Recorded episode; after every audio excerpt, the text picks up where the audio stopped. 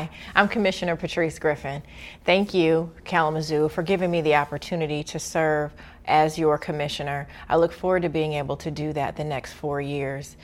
When you think about commissioners and you think about people who are serving in public office, it's important that you acknowledge and you are able to connect with the person, because it's our job to lift up the voices of the community.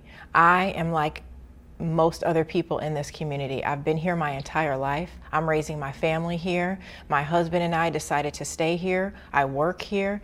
And what happens in this community matters to me.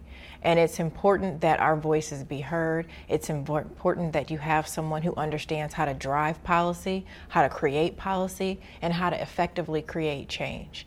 I am able to do that, and I look forward to continuing to be able to do that with all of your support.